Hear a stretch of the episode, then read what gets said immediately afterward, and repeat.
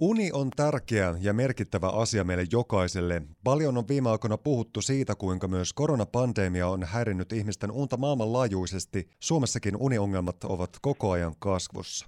Kuopiolainen Uniaika Oy on erikoistunut erilaisiin ratkaisuihin, joilla lisätään ihmisten hyvinvointia, vireyttä, jaksamista sekä myös unenlaadun kokonaisvaltaista parantumista.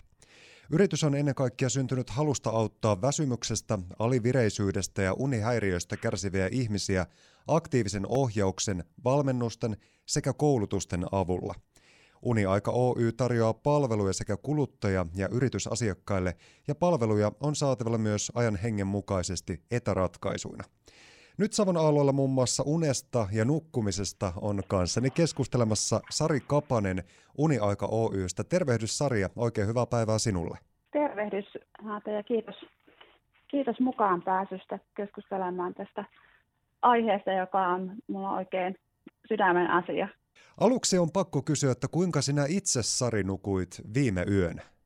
Kiitos, viime yönä on nukkunut oikein hyvin. Voi sanoa, että on unella unella itsekin niin kuin reagoiva, että jos on kiirettä tai aata vähän stressin poikasta, aata, niin nukun huonommin, mutta olen opetellut olemaan stressaamatta siitä, että sit jos muutama yö menee huonosti, niin sitten, sitten se taas uni sieltä tulee.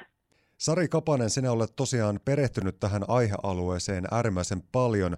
Olet terveydenhuollon ohjauksen ja opetuksen ammattilainen ja osaamisesi pohjana on yli 20 vuoden työkokemus sairaanhoitajana, lisäkoulutukset ja terveystieteiden maisterin koulutus sekä hoitotyön opettajana toimiminen Savonia ammattikorkeakoulussa. Ja lisäksi olet työskennellyt 11 vuotta uniapnea potilaiden hoidon parissa Kysin keuhkoklinikassa ja sinulla on myöskin Suomen unitutkimusseuran myöntämä unihoitajan erityispätevyys.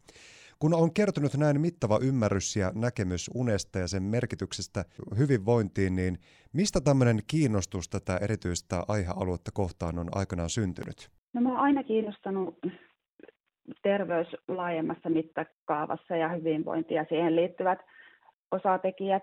Ja sitten tämä kimmoke tähän uneen lähti tuolla Kysin keuhkopoliklinikalla kuntoutusohjaajan toimessa toimiessa että siellähän uniapnea-potilaita hoidettiin ja hoidetaan äh, niin kuin isona potilasryhmänä.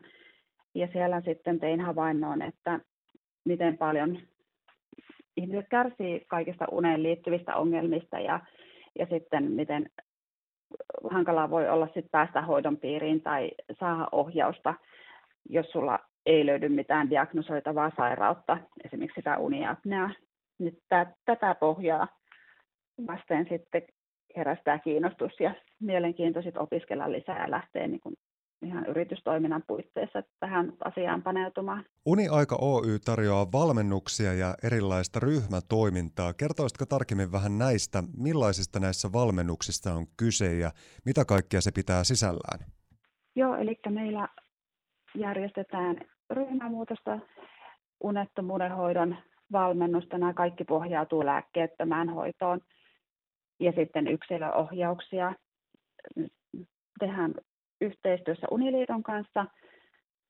Näitä nyt alkaa maaliskuun lopussa seuraava tämmöinen ryhmävalmennus, missä käydään läpi ihan uneen liittyviä perusasioita ja sitten lähdetään paneutumaan yksilöllisesti siihen nukkumiseen, esimerkiksi unipäiväkirjan täyttämisen tiimoilta käydään läpi arvoja, asenteita ja uneen liittyviä haitallisia uskomuksia ja hyvin kokonaisvaltaisesti pureudutaan siihen aiheeseen ja samoja teemoja käydään läpi myös näissä yksilöohjauksissa, joihin on sitten mahdollista myös liittää tuo neurosonik matalatajuusvärähtely, rentoutushoito, josta on hyviä, hyvää näyttöä sitten unettomuuden ja unihäiriöiden hoidossa. Kun koronapandemia iski yllättäen vuosi sitten ja kouluja suljettiin, tapahtumia peruttiin, työpaikalle ei päässyt, ei myöskään ystäviä saanut tavata ja moni menetti ohessa työnsä ja talous ajautui taantumaan. Ja tällä hetkellä tätä samaa toisintoa viime vuodesta on koettavissa, kun jälleen uudet sulkutoimetkin on läsnä. Joo, tämä näkyy ja tämä on näkynyt nyt sitten erityisesti tuolla nuorten, niin kuin nuorempien, aikaisempaa nuorempien ihmisten parissa että siellä on sitä huolta ja stressiä opintojen jatkosta ja, ja sitten työelämässä pärjäämisestä ja siihen työporukkaankin kuulumisesta, kun töitä tehdään etänä aikaisempaa enemmän. Niin erät käyttää tästä termiä myöskin jopa, että se olisi semmoista tietynlaista koronasomniaa, kun puhutaan tästä koronan aiheuttamasta unettomuudesta. Toki nämä suomalaisten unenlahjat on alkaneet tosin hippasen rappeutumaan jo ennen koronaakin. Unen merkitys terveydelle ja immuniteetille on äärimmäisen valtava. Se me kaikki kyllä ymmärretään, mutta jostain syystä kuitenkin haasteita on. Mitä sitten käytännössä oikein tapahtuu, kun ihminen tai yritys ottaa yhteyttä teihin ja pyytää apua uniongelmiin? Joo, ensin lähdetään katsomaan, että mikä se on se tarve, mihin yritys tai ihminen apua niin kuin haluaa tai niin kuin tämmöisiä, ne voi olla sitten myös ennaltaehkäiseviä toimenpiteitä esimerkiksi yrityspuolella. Ja sittenhän yhteinen suunnitelma, joka on yleensä kattaa tämmöisen alkukartoituksen ja ehkä yrityspuolella niin on kertaa luento ja sitä ja jonkunlainen kysely ja sitten lähdetään miettimään, että mitkä on ne toimenpiteet ja sitten yksilöohjauksesta ihan sen tarpeen mukaan. Ja joustavasti sitä suunnitelmaa muutetaan siinä matkan varrella. Ja kun siitä unihygieniasta puhutaan, niin sillä ilmeisesti tarkoitetaan sitten ennen kaikkea niitä semmoisia toimia, joiden avulla saadaan aikaiseksi mahdollisimman hyvät olosuhteet nukahtamiselle ja nukkumiselle. Mutta Sari Kapanen, eikö ole myöskin näin, että on tärkeää kiinnittää huomiota siihen heräämiseenkin vaikuttaviin seikkoihin? Joo, kyllä vaan sit siihen, että miten vireenä herätään ja peilata sitä siihen nukkumaan menoaikaan. Mikä on semmoinen suurin perisynti sitten tähän nukkumiseen liittyvissä myyteissä? Miten me kenties me ihmiset torpedoidaan itse sitä nukkumista ja unta ja unen laatua? No se, että nukutaan liian vähän, venytetään sitä nukkumaan menoaikaa ja maata ei arvosteta sitä unta riittävästi.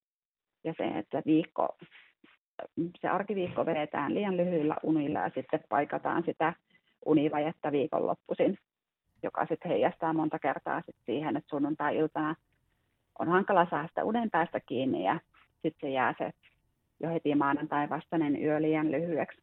Ja sitten se lähtee kasaantumaan sitten uni velka silloin viikolla. Sari Kapanen Uniaika Oystä, olisiko sinulla tarjota muutama hyvä vinkki, jotka varmasti toimii hyvinkin suurelle osalle ihmisryhmää? Eli mitkä voisivat olla niitä keinoja ensi alkuun, joilla me voitaisiin vaikka tänä iltana ryhtyä jo parantamaan sitä nukkumisen laatua ja unen laatua?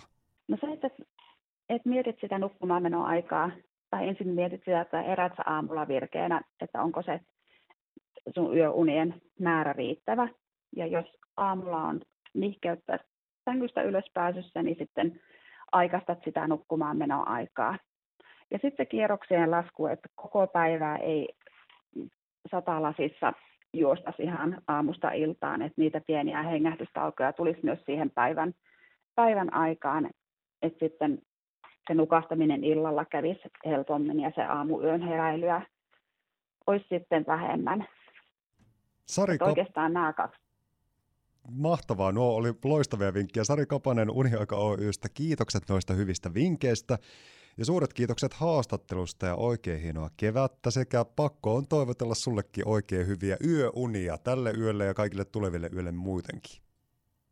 Kiitos samoin ja kiitos mukaan päästä ja kuulijoille oikein virkistävää kevättä ja hyviä yöunia.